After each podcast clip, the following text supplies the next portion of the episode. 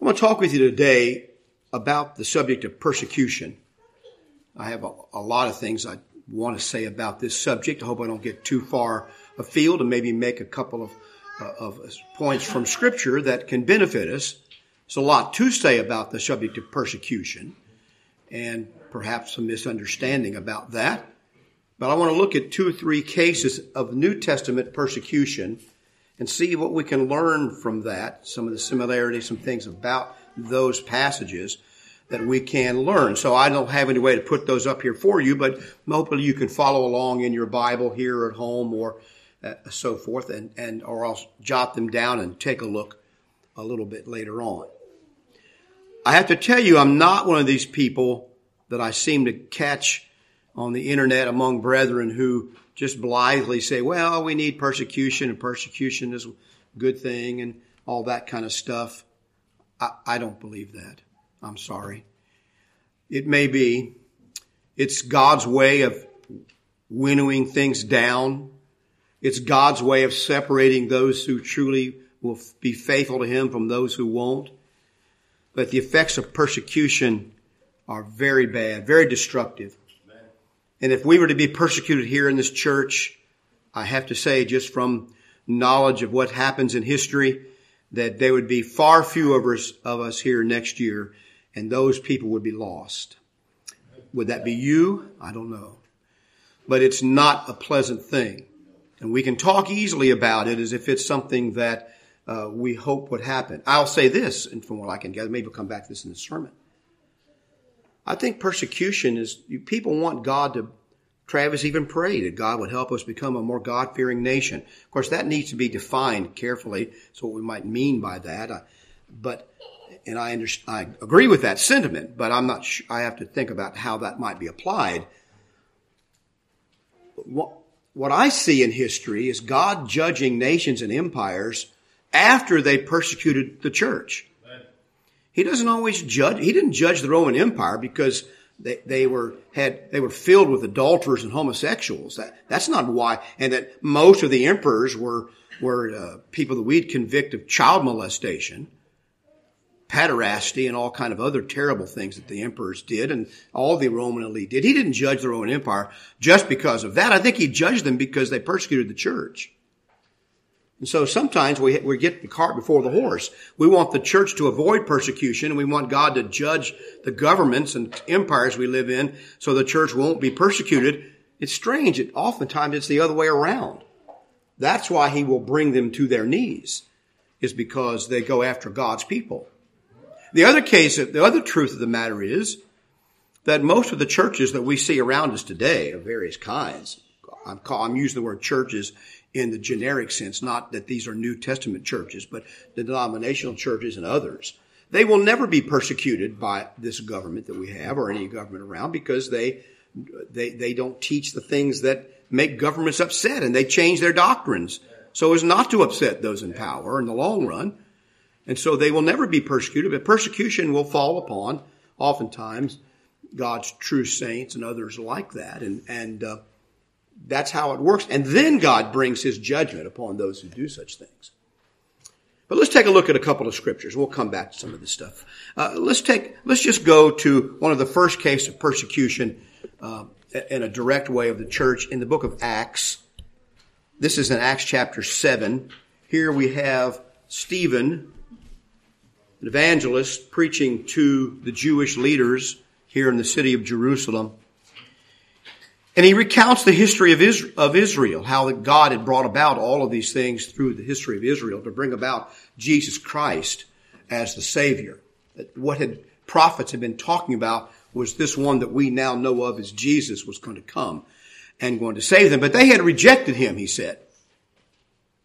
They had, they had been guilty of crucifying and rejecting God's anointed one. And the scriptures say in Acts chapter 7 verse 54, now when they heard this, they were cut to the quick and they began gnashing their teeth at him. They were so angry that they literally were snarling at him and baring their teeth. And being full of the Holy Spirit, he gazed intently into heaven and saw the glory of God and Jesus standing at the right hand of God. Now, pause for a second. Normally the pictures the, scriptures picture Jesus sitting at the right hand of God. And so commentators have noted that perhaps Jesus was standing up to welcome him. I, am not sure about that, but he wasn't sitting, he was standing at the right hand of God. And he be, said, behold, I see the heavens opened up and the son of man standing at the right hand of God, meaning Jesus was standing at the right hand of God.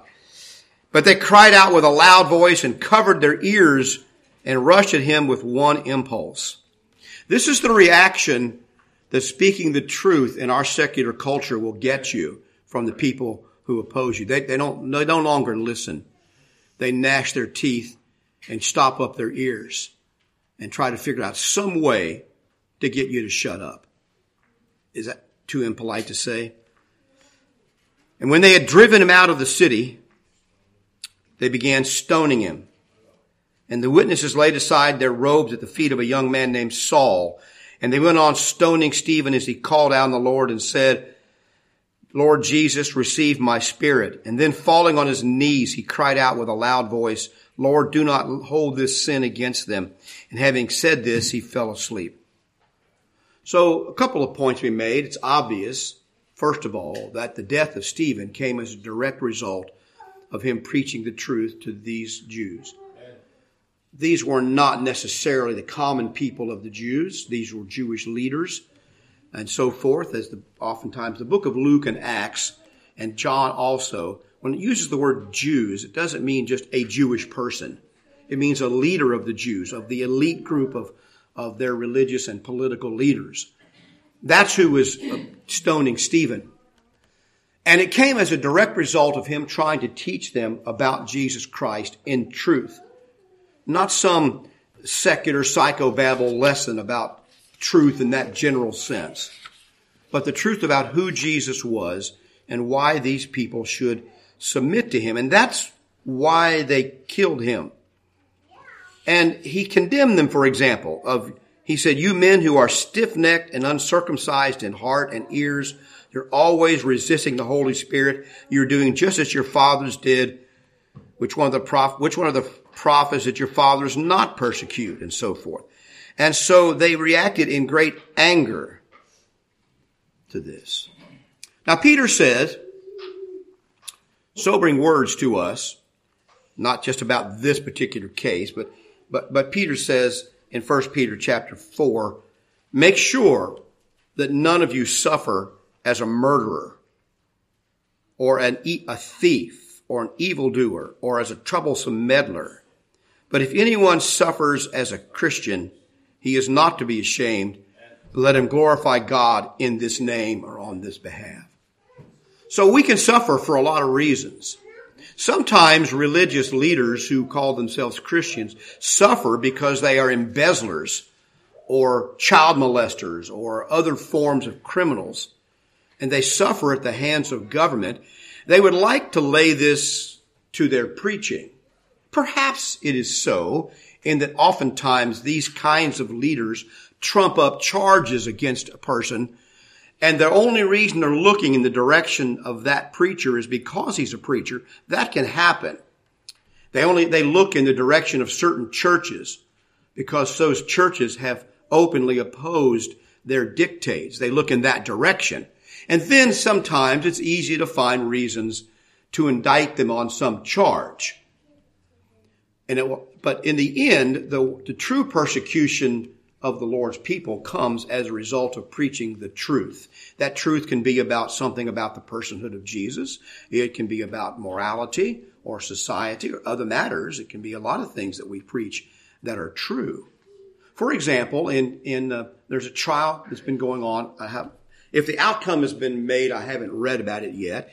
Uh, in Sweden, these two, uh, supposed Christians. I'll use that in, I don't think they're New Testament Christians, but they are Christian uh, teachers, pastors, and so forth, are on trial because they wrote a pamphlet in Sweden that says that marriage is between a man and a woman. And, that the, and they quoted many Bible references to this fact. That pamphlet is deemed to be hate speech in Sweden, and they are on trial, facing imprisonment because of hate speech that they put out against homosexuals because they said that marriage in the Bible is between one man and one woman. How far are we from that in the United States with our hate speech laws? We're, we're right there. I mean, I think it's po- possible in the next few years that there will begin to be arrests being made and prosecutions being made on that basis of hate speech. So all you Christians who say, oh, we should have laws against hate speech and a bad thing to talk bad. Uh, yes, hateful speech is bad. Wicked speech, blasphemous speech is bad. But to make that a criminal offense, I, I think the ignorance shown there by many Christians is astounding as to who they think that's going to be used against. Who do you think that's going to be used against? The people that hate you? The people that hate God? The people that hate the Bible? No, of course not. It's going to be used against God's people. And this is, this is where the rubber meets the road as far as where we are, that it won't be long until the things that we say from this pulpit are going to be challenged. Well, I think one of the, the district attorney in Houston, not too long ago, demanded that all the preachers submit her, their sermon outlines to her ahead of time so she could say that they were going to be able to be preached because of these things, because of the gay and lesbian stuff and homosexual stuff. Now that got some pushback, thankfully. We still live in a country where we can push back a little, but that right is being more and more restricted of being able to push back. And a lot of preachers and Christians, well-meaning people perhaps, but ignorant, I believe, about the true nature of things, will object if there's any pushback made to any of these kinds of laws, but they don't realize what they're doing is bringing about persecution. If that's the case, if it has to be that way, so be it. Bring on the handcuffs. But I think today we ought to be, uh, we ought not to go down that path willingly. We ought to be, we ought to do whatever we can to prevent that situation from happening in the United States because once that takes place, the message will be killed. Now, I, am not God. I don't know how all these things work out. But let's just say that there were people listening to the, our radio show or these lessons on in the community here. There are people that were listening, people that were perhaps learning, people that were were uh, hearing things preached that benefited them spiritually, leading them toward Christ. And then they read in the paper that I've been arrested for hate speech and they see a picture of me in handcuffs uh, being taken away for hate speech because I dared say that marriage is indeed between a man and a woman according to God. What happens in that case? Do you think you think hordes of people are going to come forward and say, "Oh, that's a good man there. He he's being persecuted"? I don't think so. I think say. I think they're going to say, "Why do I want to listen to a jailbird? This man's a criminal. Why do we want? We're going to turn away." And that that that is at least as likely to happen as to attract anyone to a group that the government is calling a hate speech group or, or uh, lumping together with all, all the other radicals in our society, being called Nazis and whatnot and so forth, you see. Uh, that, that's at least as likely.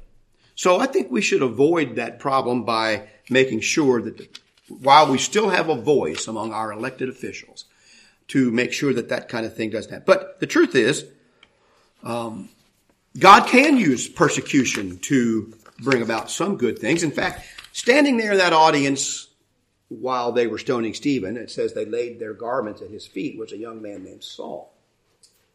This man was leading the charge against these Christians. He was doing so out of a good heart, in some ways, of one wanting to protect what he thought was the truth about the law of Moses, about who Christ, who, who the Christ was going to be.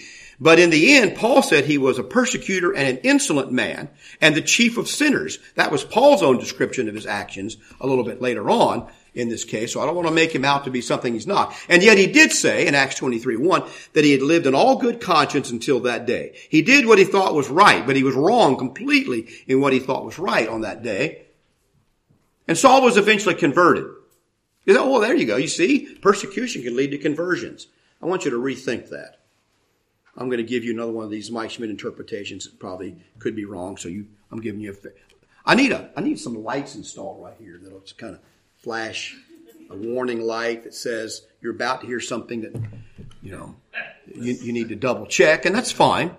That won't bother me, but uh, flashing lights will never convince me I'm wrong. You better have a better reason than that. But anyway, I don't know who we should give the button to, though. That's the question. To push the button. I'll push it. I don't think the apostle Paul or Saul is an evidence of how you convert people. What did it take to convert Paul? You know what Jesus said to him when he struck him blind on the road to Damascus? Saul, Saul, why do you persecute me? There's our word. And by the way, remind me where I'm at. I'm on Saul on the road, but I'm, I meant to say this earlier. The, to persecute means to chase. It means to run after. It means to cause to run, to chase someone, someone so that they flee. It means to doggedly pursue them down to the death. And that's what persecution is. It, it's a, not a one-time thing. It's a dogged pursuit of something or some group of people. And that's, and that's what he's saying is going on. Why do you persecute me, Saul? It is hard for you to kick against the pricks or the goads. That's an interesting statement. What he's saying is, Saul, you've been going through this process of persecuting me, and all along the way, I'm trying to goad you, I'm trying to push you to be my disciple, and you will not respond. You keep kicking against it. And so finally, I had to strike you blind and put you on your knees before you would listen to me. I don't think we can count on people being struck blind on the road somewhere before as an example of conversion. That's not how you and I are going to convert people. And if you think you can use him as an example of how you should convert people, even the most hard-headed people, even the ones that hate Christ the most, why they're really good candidates for the gospel. No. That's not what I see in the Bible. I see this case where God performed a miracle to convert Paul. That's why Paul was so thankful for this. It wasn't like somebody sat him down over a period of time. They had Bible studies with Paul. And they finally changed his mind on this. They showed the Jule Miller film strip, you know, and he became a Christian. Some of you remember those, huh? That's not how he became. This is a case where Christ just had to finally intervene with a miracle and hurt him before he would pay attention. But God was still trying to goad him in that direction. And so persecution, some people will be influenced by seeing persecution, even by participating in it. When they see the reaction of Christians, they can be goaded to become believers.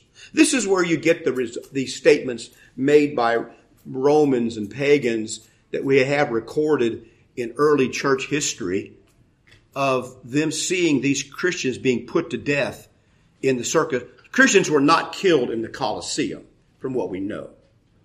They were killed in the Circus Maximus, another big venue in Rome. And they, the people saw them torn apart by lions and they were praying and singing while they were being torn apart by lions. And they faced their death, not as the pagans when they set, sic the lions on them and they ran and screamed and just a great crowd, just entertainment galore, you know.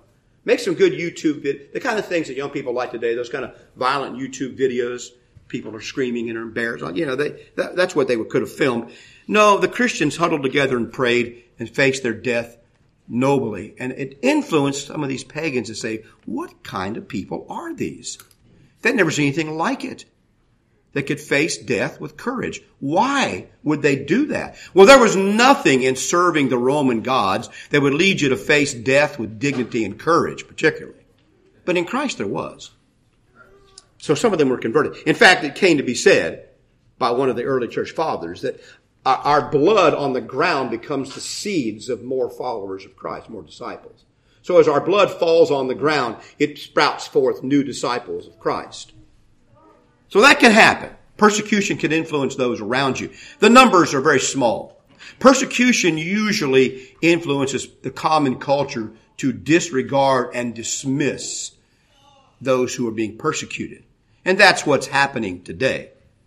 When people are persecuted, charged with these kind of things like hate speech and being a racist or vile or this, the common people dismiss those people. They want nothing to do with them.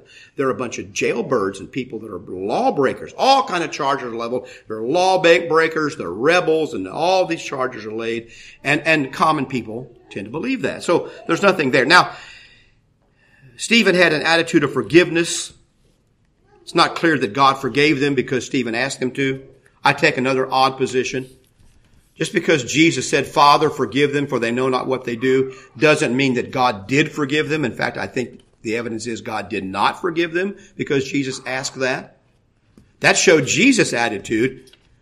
But not long after that, God sent Peter to preach to those very same people, and he told them they were guilty of killing Christ, the very thing that he was saying forgive them for, and they had to repent to be baptized to be saved.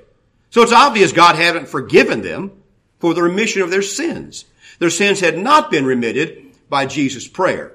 It was illustrated. And I don't think the sin of killing Stephen here was remitted. Paul called himself the chief of sinners. Well, what event do you might think he might mostly be thinking of when he called himself the chief of sinners? Putting to death this righteous man. Paul knew he wasn't forgiven then, even though Stephen asked him to be forgiven. So we should have an attitude of forgiving those around us. We should always be willing to forgive. But that doesn't mean the fact that they will be forgiven until they repent. But anyway, that's another story. Then we have James. Another example of this is the, is James, the apostle. So not long after this, in Acts 12, or sometime a little bit later, this, Acts 12, it says, Now about that time Herod the king laid hands on some who belonged to the church in order to mistreat them. Acts 12 verse 1. And he had James, the brother of John, put to death with a sword. And when he saw that it pleased the Jews, he proceeded to arrest Peter also. Now this shows very clearly that there's going to be times when the civil authorities will target Christians for persecution. If we think this can't or won't happen, we're simply living in a, in, with a delusion. And if you think that our laws, United States, protect us from that, you're living in a delusion. It's very clear that the people who have this kind of power do not respect the laws of the United States. And therefore, they will find a way, make it legal to persecute those who they will, are willing to persecute. Now, I don't know if they're going to come in here and drag us out and execute us right away. This man, Herod, who was not only a religious leader, but also a civil leader, he, he had that power. And apparently, from the context, it seems that as soon as he went in and arrested James and maybe some others, he put James to death right away. There was no trial. There was no lengthy imprisonment like John the Baptist. There was no, nothing like Peter where he waited a few days. He put him to death immediately with the sword. Had him, had his head cut off, most likely immediately. As an example, don't mess with us. we also have to remember that in this time and this place, the civil authorities and the religious authorities are very much blended together.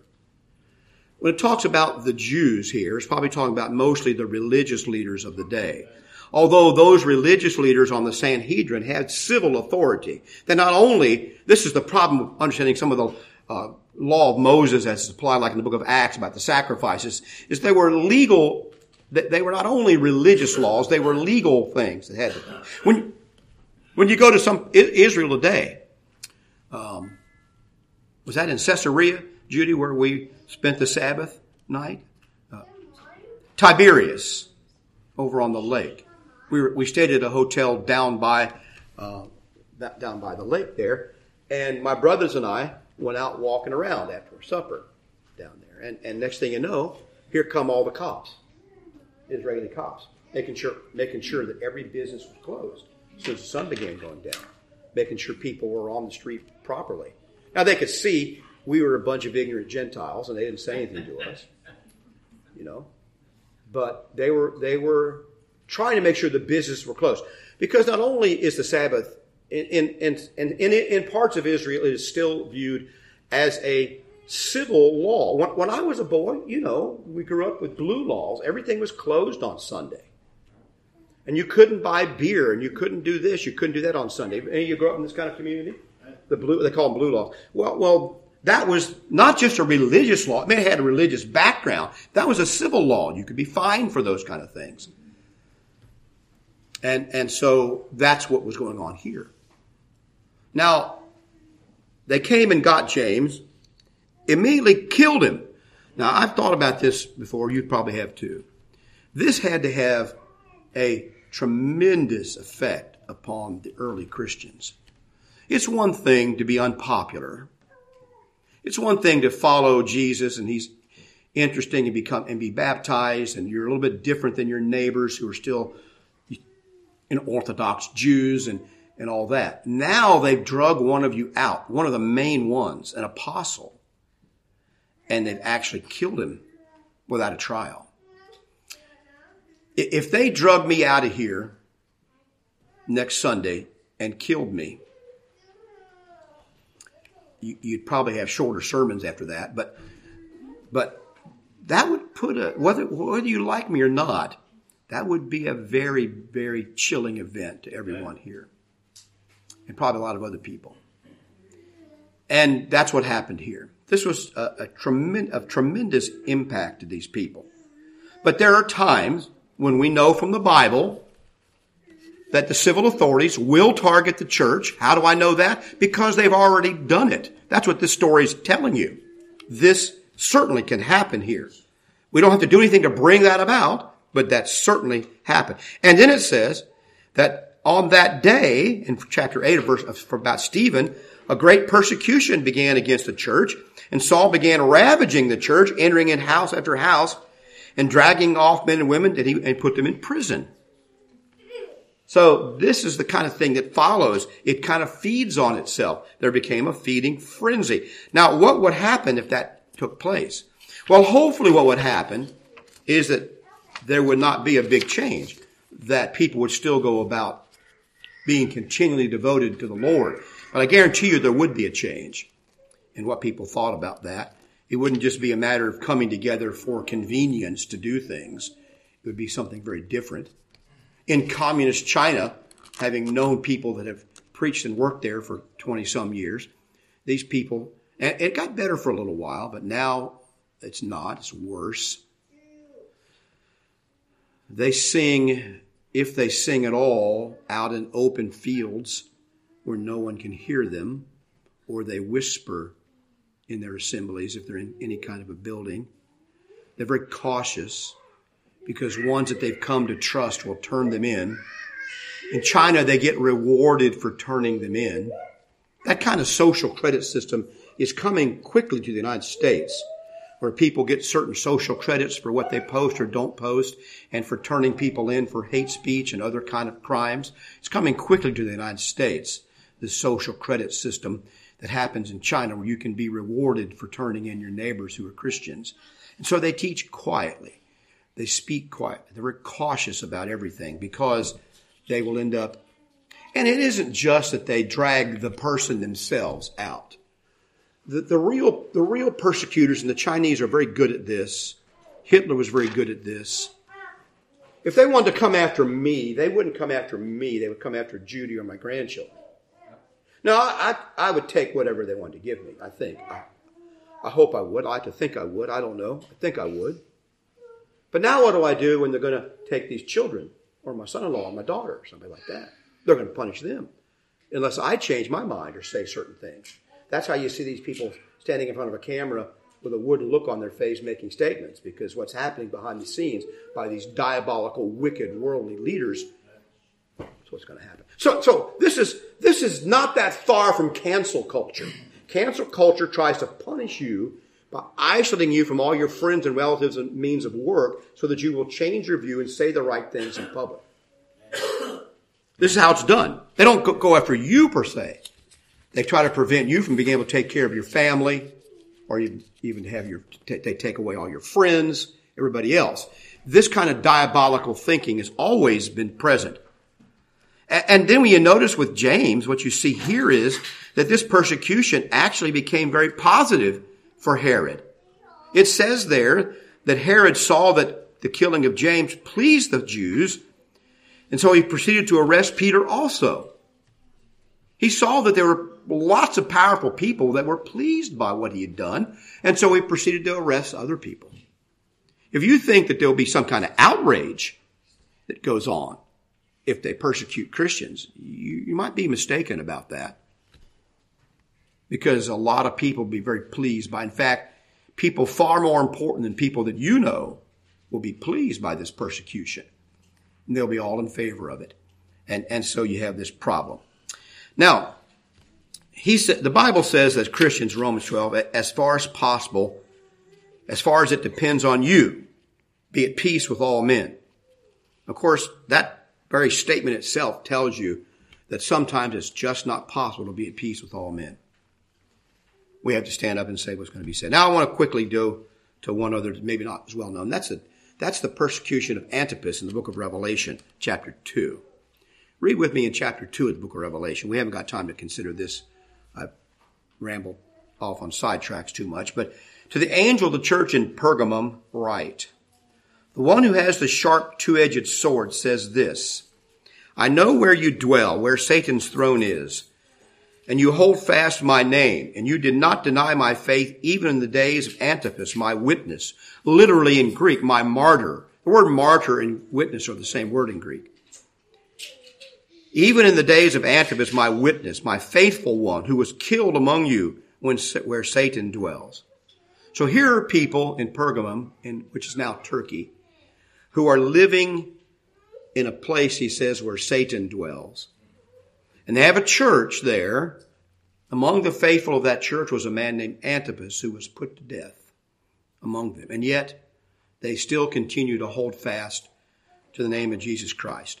And that's got to be our responsibility to do that. The temptation to become wicked and deceitful, respond in kind, can't be given into. But Jesus says in his own in his own words in Matthew 10, whoever anyone who can, therefore everyone who confesses me before men, I will also confess before my Father who is in heaven. Whoever denies me before men, I will also deny him before my Father who is in heaven. Now, now this church dwelt where Satan was, but he said, you have to be faithful and can't deny my name.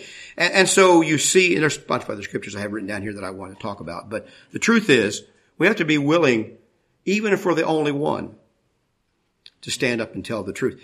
This is where we hear in Smyrna the same general passage in Revelation 10 of these letters to these churches.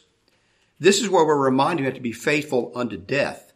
Do not fear, he says in Revelation chapter 2 verse 10, of what you are about to suffer. Behold, the devil is about to cast some of you into prison so that you will be tested and you will have tribulation for 10 days. But be faithful to death and I will give you the crown of life. You'll be tested. You'll have tribulation. The word tribulation, interesting word. It's, it's a, a grape word. It's about making wine or grape juice. And it's with a pressing down on the grape.